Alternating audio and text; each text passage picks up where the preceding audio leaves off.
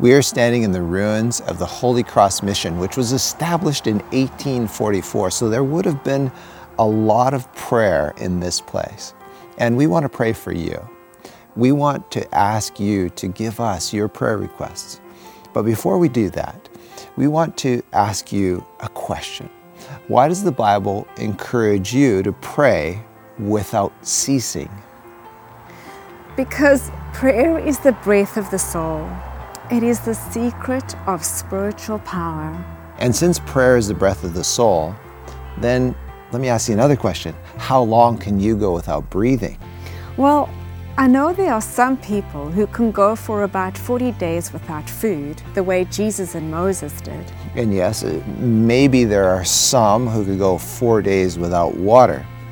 But how long can a person go without breathing? Well, I've heard that people can go for four minutes holding their breath before they pass out. So, because prayer is the breath of the soul, we need to pray without ceasing, as 1 Thessalonians 5:17 tells us to do. So, we want to pray for you. If you would like to send us your personal prayer requests, please leave them in the comments section below. Also, tell us where you are from, and we will pray for you personally and for the people of the specific town or city that you are from. And once you have left your request, we want to encourage you to keep growing spiritually.